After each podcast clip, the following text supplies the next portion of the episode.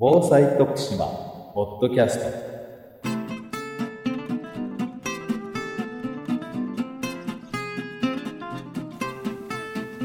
徳島県がお届けする防災徳島ポッドキャスト。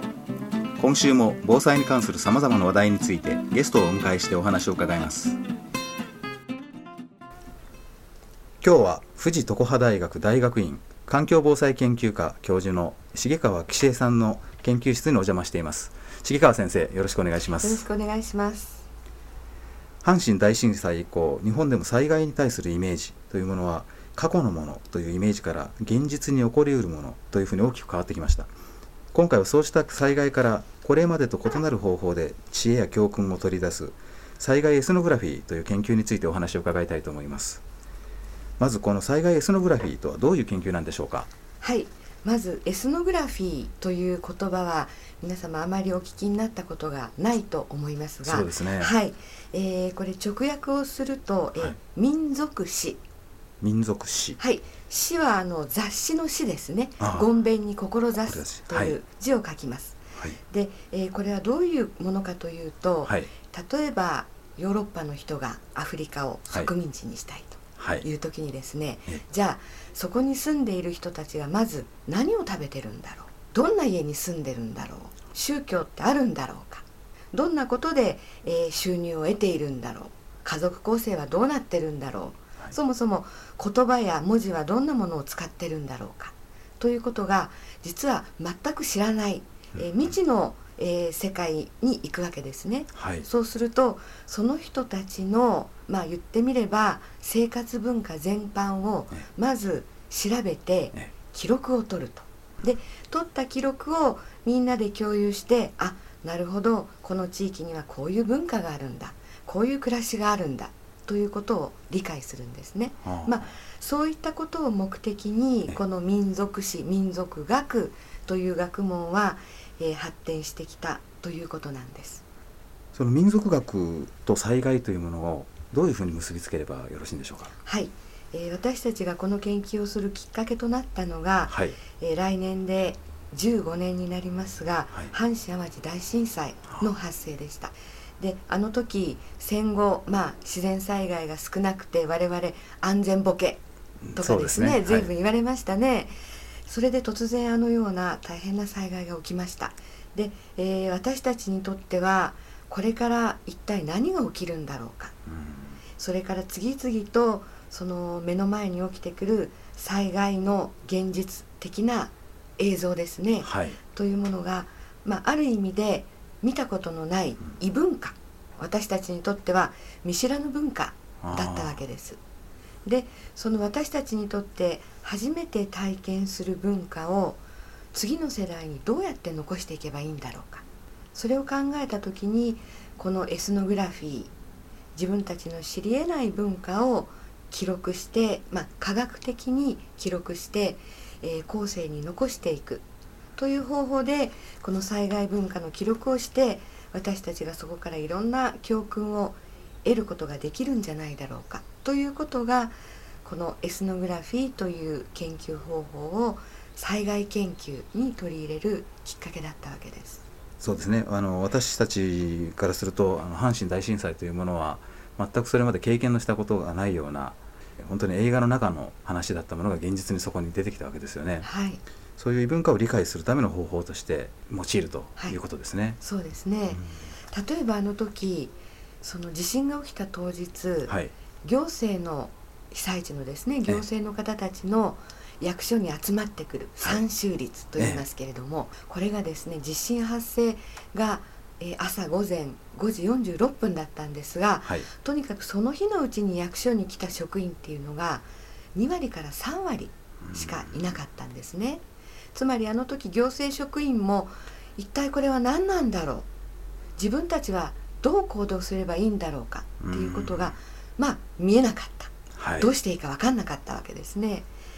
ところが今では災害が起きると可能な限りほとんどの職員はすぐに集まってくる。はいでこれはあの時我々にとって見知らぬ災害文化だったものが今やみんなに共有化されてやはりすぐ役職に駆けつけてはい対応しなきゃいけない。うんああの時分からなかったものがみんなの中で共有されてきたこれは一つの当時の教訓が生かされていると思うんです。でこれは行政ばかりではなくて我々市民もそうですし、はい。ボランティアもそうですし病院とか学校とか、それから福祉施設とか、それぞれの立場でその見知らぬ災害だったものをその自分たちのことと受け止めてじゃあ起きたらどうすればいいんだろう？ということをこの15年間各分野で対策を考えてきた。そういうまあ言ってみればあの時の教訓が今にだんだん生かされてきているというふうに思っています。確かにあれ以降その災害に対する考え方や対応の仕方というものは随分進歩してきたと思うんですけれども、えーこれまでのいわゆる災害に対する理解形式値とでも申しましょうか。そういうものと今回のそのエスノグラフィーというものはどういったところが違うんでしょうか？はい、今おっしゃった形式知というのは形式的な知恵の知知るという字を書きますね。はい。でこれは例えばですねあの災害が起きた時にたくさん報告書が出されたりはい。それからマスコミ報道がされますがええ。その多くは数字なんです。例えば、ね。地震から1ヶ月経ちました。被災地では仮設住宅が何千戸建てられました。何週間ぶりに被災者はお風呂に入れましたそうですね。という具合にですねはい。数字をもってそのいろんな情報が伝わってくるんですね。これ一番わかりやすい形式値です。うん。つまり客観的に誰が見ても明らかな情報なんですね。はい。ところがこの数字は大事なんですけれどもね数字だけで伝えられることには限界があるんですよ。うん。例えば被災地に1万戸仮設住宅が建ちました。はい1万戸仮設住宅を建てるためにはどれぐらい大変な苦労があるんだろう。まず住宅を建てる土地はどうやって選んだんだろう。1万戸分の、えー資機材はどうやって集めたんだろう。それから1万世帯の被災者に入居してもらうためにはどうやって抽選をしてどうやって部屋を割り振ったんだろう。という具合にその1万戸の建設をして1万世帯の人が入ったそこの間にはどんだけいろんな苦労があったんだろうということは伝わってこないわけです。エスノグラフィーというのは、えーその建設に携わった人被災者の入居に携わった人ようやく被災住宅に仮設住宅に入れた被災者の方たちのそこまでの苦労そういうものを当事者にお目にかかってずっとお話を聞くわけです。でその中からそれぞれの方たちがたどってきた入居までの苦労話のプロセス、はい。過程を明らかにして、まあ、言ってみたら数字では表されないようなストーリー物語を残す記録をする。そこから今言ったように1万世帯の入居を決めるためにはどんな苦労があるんだろう。はい。といったようなことをですねはい。明らかにしていくんですそうするとそれを読むと行政の方たちも単に1ヶ月以内に1万戸仮設住宅を建てるんだ。でもそのためには何を用意してどういうことをやってうん。被災者にいつ頃どんな情報を提供してという具体的なやるべき仕事の像が見えてくるんですね。はい。はい、そういうことを目的にエスノグラフィーを記録してその情報をみんなで共有する。ということをやっています。具体的にはどんな方法で調査をなさったんでしょうか？はい、今申し上げた、えー阪神・淡路大震災が最初の研究の取り組みだったんですけれどもはい。その後ですねえ9月11日ニューヨークではい。世界貿易センターのテロがありましたね。えあの時にも現地に行きましてえはい。崩壊したビルから命からがら脱出をした方たちに対するやはり同じような聞き取り調査をしています。それからその後日本国内で平成16年に起きた新潟県中越地震。はい。それから平成19年に起きた能登半島地震。えそういった、えー事故や災害、まあ、大規模な、えー災害に対して行政それから被災者いろんな立場で災害を体験された方たちから、えーこういった記録をお聞き取って残すということを続けています。聞き取りを通してその後ろにある背景にある物語というものを浮き彫りにしていくということなんでしょうかね。はい、えーそうですね。今お話のあった形式値ではなくて、はい、今まであまり出てこなかったちょうど反対の言葉で暗黙知暗黙知ですか？暗黙の了解の暗黙ですね。はい、例えばですね職人さんの、ええ。ー技を盗むためにで地暴行でひたすら親方の仕事を見てコツを盗むます。つまり親方がはい。言葉では教えてくれない、あるいは教科書には出てない。その人に密着してはい、見て聞いて学び取る。といったような、まあ、言葉にしがたいような知恵とか情報ですよね、はい、それを暗黙知と呼んでいるんですけれどもえその暗黙知を我々が整理をして形式知という形で皆さんと共有する。えという作業なんです。こうして集められた新しい事実というものをどういうふうに生かしていけばいいんでしょうか？はい、災害というのは全部違います。ところが我々が教訓として生かしていけるようなどんな場合でも普遍化できるような知恵教訓っていうのがあるんですね。はい、具体的に言いますとどんなに頑張っても人間3日間で限界が来る。これははい、消防の人も警察の人もそうなんですけれどもえ最初は寝ないで頑張るんです。え、はい。しゃにむに頑張ります。食べない。寝ない。はい、休まない。ところがどんだけ精神的に頑張ろうと思ってもですねえ肉体と精神がバラバラになってきてえ、え。3日で限界が来る。つまり精神論だけではええ。災害っていうのは乗り切れないんですね、え、そうですね。はい、よく行政はこんな時にはもう弁当食うな寝るな休むな、頑張れと言われるんですがはい、行政だって人間ですから限界があります。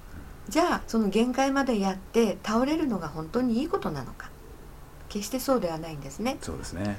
例えば自衛隊というのはあれは戦争を前提にしていますのではい、長期戦のためにちゃんと科学的にローテーションを組むんです。あ倒れる前にはい。何時間ごとに休み食べ眠りそして休憩を取るやっぱり非常に重要なことなんです。ですからそういうふうなことをですね我々今まで見てきましたのでええ。行政だって長期戦頑張るにはちゃんと休んでローテーション取らなきゃいけない。具体的にはそういうこともあります。あ、これまでの災害を通して表に出てこなかったような問題点、課題というものに生かしていくということなんですね。はい。これからどういうふうにですね、普及に向けて取り組んでいけばいいんでしょうか？はい今私たちが一番、えー力を入れているのが、えーこれまで集まってきたたくさんの教訓情報をはい、形式値としてどれだけたくさんの方に広く共有していただくかそのための方法論を作り上げるということが今大きな取り組みの課題となっています。